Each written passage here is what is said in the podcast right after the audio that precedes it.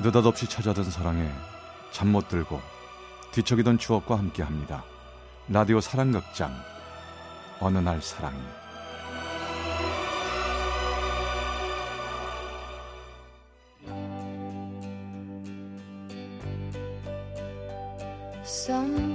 어느날 사랑이 제494화 함께라서 다행이던.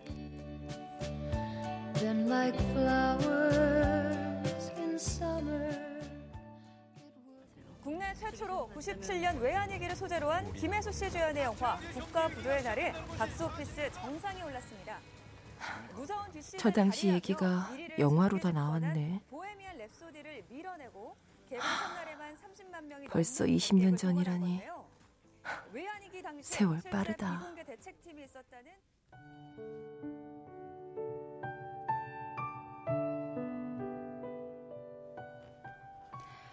얼마 전 개봉했다는 영화 소식을 들으니 문득 그 시절 생각이 납니다. 온 국민이 힘들어하던 그때 저희 집도 마찬가지였죠. 크지는 않았지만 나름 탄탄하게 우리 다섯 식구 오순도순 살기엔 충분했던 아빠의 사업체가 무너지고. 미안하다 승경아. 너 이제 막 대학 들어가고 한참 꽃 피울 텐데. 난 괜찮아 아빠. 근데 엄마는? 저 엄마는 우선 그 천안 임원으로 갔고, 아빠도 저 아빠 친구 상식이 아저씨 알지? 응. 그 아저씨 공장에서 먹고 자고 하기로 했다. 네 오빠는 다행히 군대 가 있으니 됐고, 막내는 할머니가 맡아주신다고 했고. 네가 걱정인데. 나? 난 뭐... 저 이거 적긴 한데 급한 대로 학교 근처에다가 작은 방이라도 하나 얻고 우선은 그렇게 지내면 안 되겠니? 그럴게. 근데 아빠 괜찮아? 괜찮지 그럼. 곧 다 지나갈 거야. 조금만 고생하자. 응. 그렇게 온 가족이 뿔뿔이 흩어져 지낼 수밖에 없던 현실.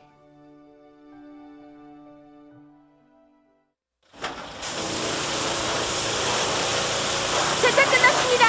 다음 차 들어오세요. 아침엔 세차장에서 차 닦는 일을 하고. 70% 세일합니다. 구경 오세요. 낮엔 전단지 나눠주는 일을 하고. 여기 후라이드 하나랑 500 2요. 무 좀 많이 주세요. 네네 나갑니다. 사장님 저기 손님 일어나세요. 계산 좀 해주세요. 밤엔 치킨집에서 서빙 일을 하고 그야말로 닥치는 대로 일을 하며 하루하루를 보냈습니다. 때를 놓쳐 휴학 처리조차 못한 학교는 안 나가는 게 다반사였고, 그렇게 저는 표정도 없이 꾸역꾸역 일만 하는 그런 사람이 되어갔죠.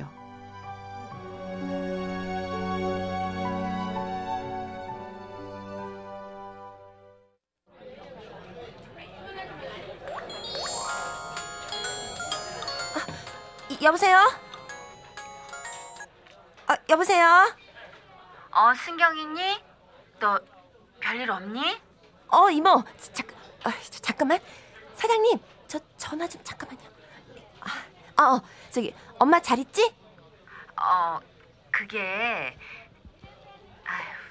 왜? 무슨 일 있어? 아니 그... 아까 낮에 여기까지 빚쟁이들이 쫓아와가지고는... 뭐? 엄마는? 뭐... 험한 꼴 다 봤지 뭐. 근데 혹시 그 사람들이 네 학교까지 찾아가고 그럴까봐 엄마가 걱정을. 그럴 일은 없어.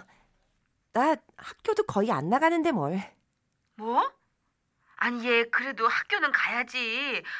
거기가 어떻게 들어간 학교인데. 난 됐고. 엄마 어떡해? 이모도. 예 됐어. 여기 일은 우리가 알아서 할 테니까 됐어 걱정하지 마. 아휴 그나저나 너 어쩌니? 정말 나 괜찮아 이모. 엄마만 부탁할게. 응? 그래, 알았어. 걱정하지 마. 고생해.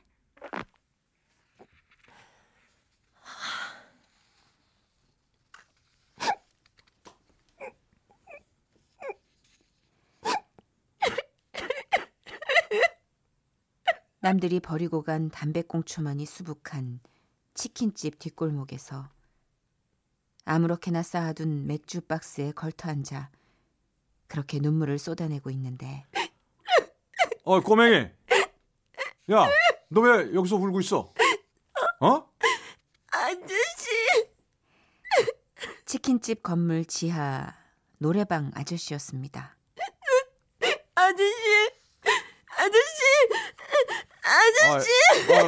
왜 그래? 아, 또 저 진상 손님 왔어? 누가 또 행패 부렸어? 아저씨. 아, 울지 말고 얘기를 해봐.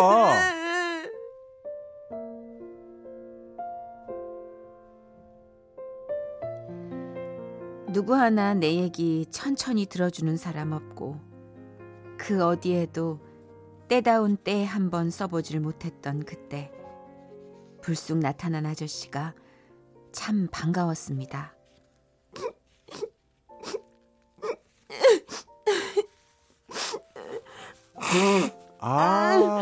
야, 이제 좀 괜찮아? 어? 아저씨는 왜 하필 그때 나타나서? 아, 창피하잖아요. 야, 너 웃긴다. 어? 여기 내 어깨 축지 여기 이거 다 젖은 거 이거 안 보여? 애써 달래줬더니 참. 그리고 내가 전에도 말했지, 나 아저씨 아니라고. 나도 너랑 똑같은 대학생이야. 비록 복학생에 휴학생이긴 하지만.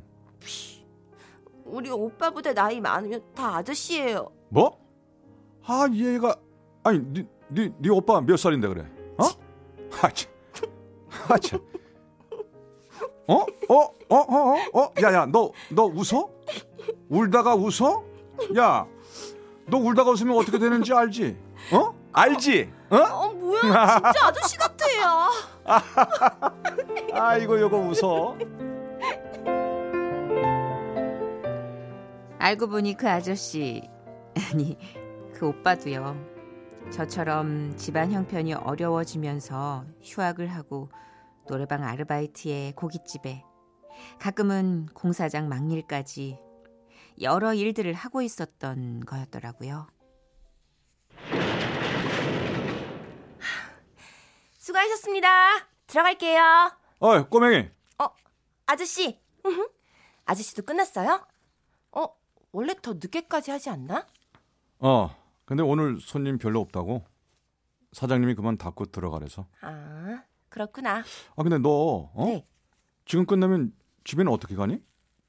막차도 다 끊겼잖아. 그 지금 새벽 2시인데? 저 걸어가요. 여기서 조금만 더 가면 돼요. 그래? 얼마나? 한 40분? 뭐? 40분? 40분을 걸어가? 아니, 이 새벽에 혼자서? 아니, 서두르면 뭐 한 30분에 끊기도 하고. 야야, 여보게.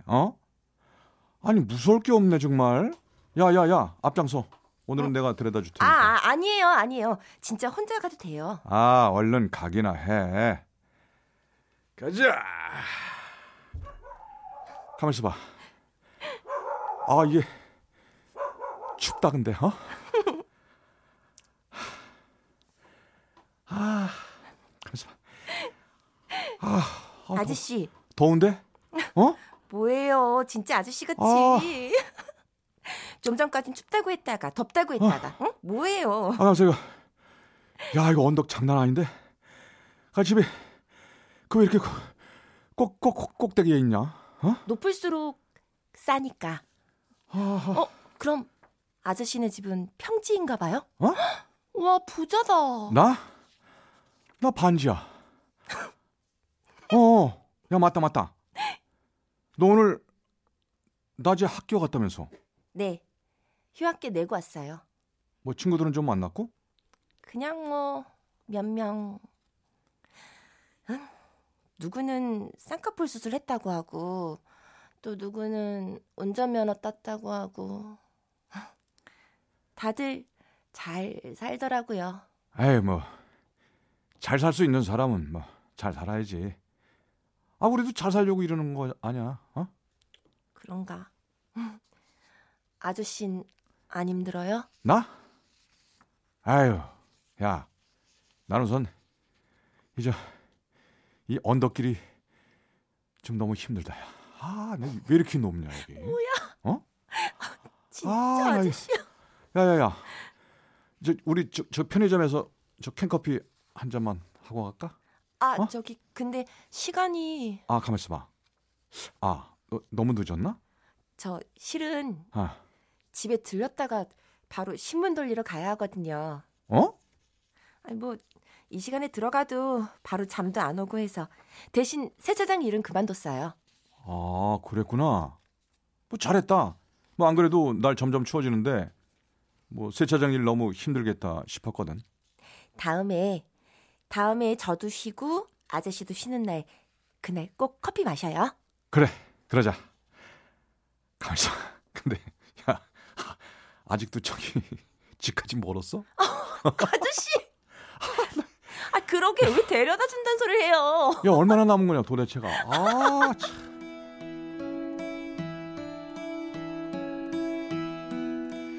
유일하게 제가 가벼워질 수 있는 순간이었습니다. 아저씨와 함께 있으면 그랬습니다. 제 어깨를 짓누르는 무게가 조금은 덜어지고 누구나 한 번쯤은 겪을 법한 게 별게 아닌 게 되고 왜 나만, 왜 나에게만 이런 생각들로 가득했던 저에게 그래, 이 시간만 지나면 나아지겠지, 뭐 괜찮아지겠지 그런 기대를 갖게 해줬습니다. 아, 오늘 신문은 나도 같이 돌릴까? 아니에요. 아저씨 괜찮아요 진짜. 운동삼아 하려는 거야. 자, 어차피 나도 가서 바로 안 자는데 뭐. 아, 그래도. 야, 둘이 돌리면 후딱 끝나잖아. 대신에 다 돌리고 저 네가 컵라면 사라. 알았어요. 고단한 시간이 빨리 지나는 듯 했습니다. 가파르기만 한 골목길이 수월하게 느껴졌고요. 숨이 차오를 땐 서로의 손목을 붙잡기도 했습니다. 그렇게 우리는 각자의 빈자리를 채워주면서 서로가 서로에게 꼭 필요한 사람이 되었습니다.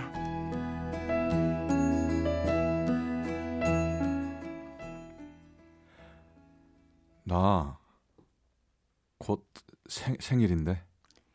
연인이 된 지 한 6개월쯤 됐을 무렵입니다. 어머, 정말? 오빠, 뭐 갖고 싶은 거 있어? 내가 선물할게. 어느새 호칭도 아저씨에서 오빠로 바뀌었죠. 시간.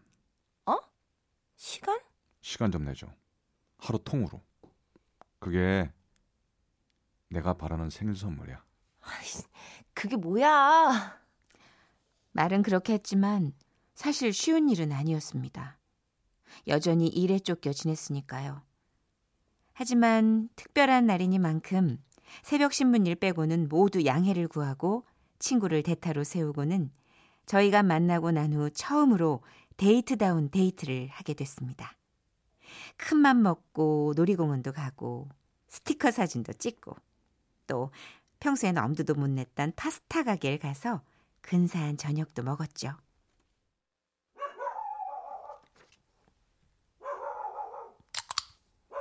에이, 커피는 내가 커피숍 가서 산다니까. 또 편의점 캔커피.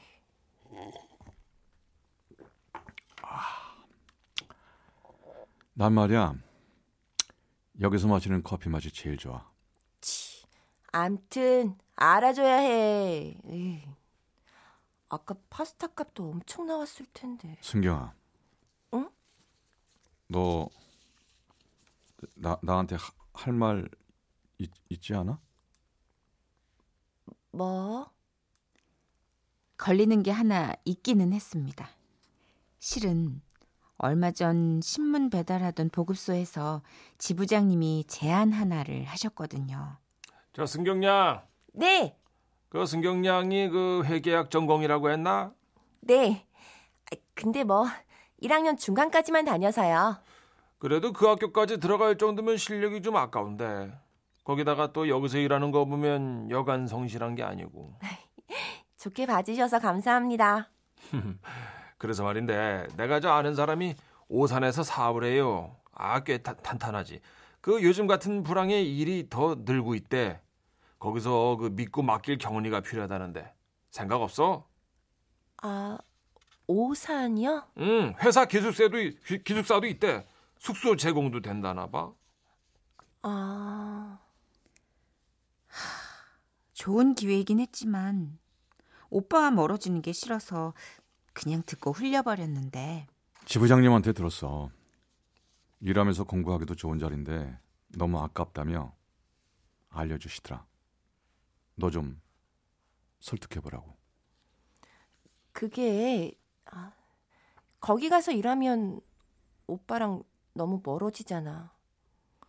거리도 거리지만 거긴 낮에 일하니까 지금처럼 밤낮 바뀐 생활도 아니고 그럼 더 못 만나고. 난 지금이 좋아, 오빠. 진짜야. 나는 네가 그 자리 꼭 갔으면 좋겠다. 그래서 내년엔 학교도 다니고 뭐 야간으로 돌리면 되니까. 앞으로 뭘 하고 싶은지, 뭘 하고 살아야 하는지 뭐 깊게 생각해봐야 할 때야. 응? 아, 너 이렇게 계속 아르바이트만 하다가 나중에 후회할지 몰라. 오빠는? 나도 너 만나면서 좀 더 괜찮은 사람이 되고 싶어졌어. 그냥 여기저기 닥치는 대로 일하는 아르바이트생이 아니라 뭔가 내 일을 해야겠다 뭐 그런 생각. 그래서? 저기 부산 갈까 해.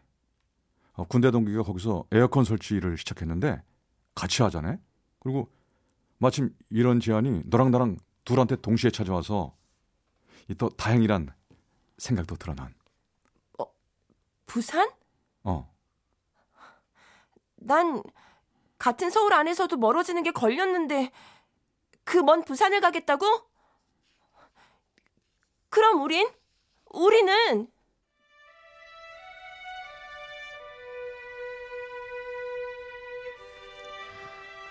청천벽력 같은 소리였습니다. 매일매일이 고단은 해도 이대로도 참 좋다 했는데 오빠가 이런 다른 생각을 하고 있는지는 몰랐습니다. 내가 싫어진 거야? 그런 거야? 아이, 무슨 소리야. 아, 그런 거 아니라는 거 알잖아. 너 그 무거운 맥주잔 들고 뛰어다니며 일하는 거 싫고, 잠 못 자고 신문 돌리는 거 그것도 싫어. 승경아, 너한텐 내일이 있어. 멀리 내다봐야 한다고. 요즘 같은 때 이런 기회 이거 흔치 않은 거야. 싫어. 나 싫어. 또 혼자 남는 거 나 너무 싫어. 오빠가 그랬잖아. 곧 좋아질 거라고. 잘 살게 될 거라고. 그러니까 가라는 거야. 그러니까 나도 가는 거고. 그럼 우린 어떻게 되는 건데? 이대로 끝이야? 그래? 우리 일은 그냥 자연스럽게 흘러가게 두자. 뭐 어떻게 하려고 애쓰지 말고. 오빠.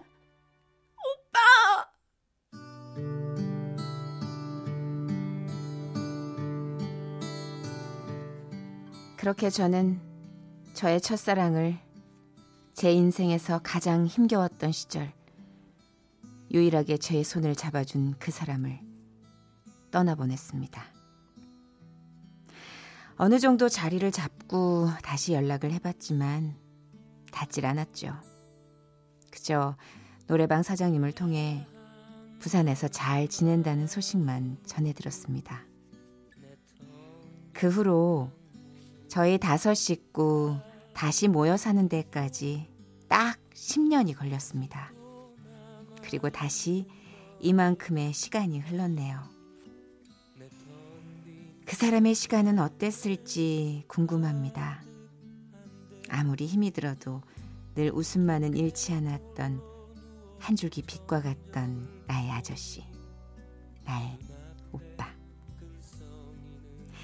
찬바람이 불어오는 계절이 되니까 문득 그 환한 웃음이 그리워지네요.